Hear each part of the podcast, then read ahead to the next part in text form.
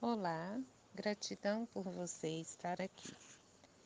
Lição de hoje: Verdugo e Vítima, do livro Luz no Lar, de Chico Xavier, pelo Espírito Irmão X. O rio transbordava, aqui e ali, na crista espumosa da corrente pesada, boiavam animais mortos ou deslizavam toras e ramarias. Vazantes em torno davam expansão ao crescente lençol de massa barrenta. Famílias inteiras abandonavam casebres sob a chuva, carregando aves espantadiças quando não estivessem puxando algum cavalo magro. Quirino, o jovem barqueiro, que 26 anos de sol no sertão haviam enrijado de todo, ruminava plano sinistro. Não longe, em casinhola fortificada, vivia Licurco, conhecido usurário das redondezas. Todos o sabiam proprietário de pequena fortuna que montava guarda vigilante. Ninguém, no entanto, poderia avaliar-lhe a extensão porque sozinho envelhecera e sozinho atendia às próprias necessidades. O velho, dizia Quirino de si para consigo, será atingido na certa é a primeira vez que surge uma cheia como esta. Agarrada aos próprios haveres, será levado de roldão. E se as águas devem acabar com tudo, por que não me beneficiar?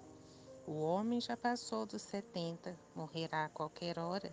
Se não for hoje, será amanhã, depois de amanhã. E o dinheiro guardado? Não poderia servir para mim que estou moço e com pleno direito ao futuro? O aguaceiro caía sempre na tarde fria. O rapaz hesitante bateu à porta da choupana molhada. Seu licurgo, seu licurgo! E ante o rosto assombrado do velhinho que assomara à janela, informou: Se o senhor não quer morrer, não demore. Mais um pouco de tempo e as águas chegarão. Todos os vizinhos já se foram. Não, não, resmungou o proprietário. Moro aqui há muitos anos. Tenho confiança em Deus e no rio. Não sairei. Venho fazer-lhe um favor. Agradeço, mas não sairei. Tomado de um criminoso impulso, o barqueiro empurrou a porta mal fechada e avançou sobre o velho que procurou em vão reagir. Não me mate, assassino! A voz rouquenha, contudo, silenciou nos dedos robustos do jovem.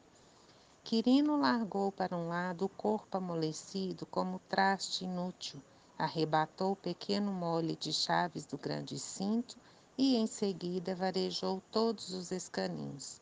Gavetas abertas mostravam cédulas mofadas, moedas antigas e diamantes, sobretudo diamantes. Enseguecido de ambição, o moço recolhe quanto acha. A noite chuvosa descera completa. Quirino toma os despojos da vítima num cobertor e em minutos breves o cadáver mergulha no rio. Logo após, volta à casa despovoada, recompõe o ambiente e afasta-se, enfim, carregando a fortuna. Passado algum tempo, o homicida não vê que uma sombra se lhe esgueira à retaguarda. É o espírito de Licurgo que acompanha o tesouro. Pressionado pelo remorso, o barqueiro abandona a região e instala-se em grande cidade com pequena casa comercial e casa-se, procurando esquecer o próprio arrependimento, mas recebe o velho Licurgo reencarnado por seu primeiro filho luz e paz.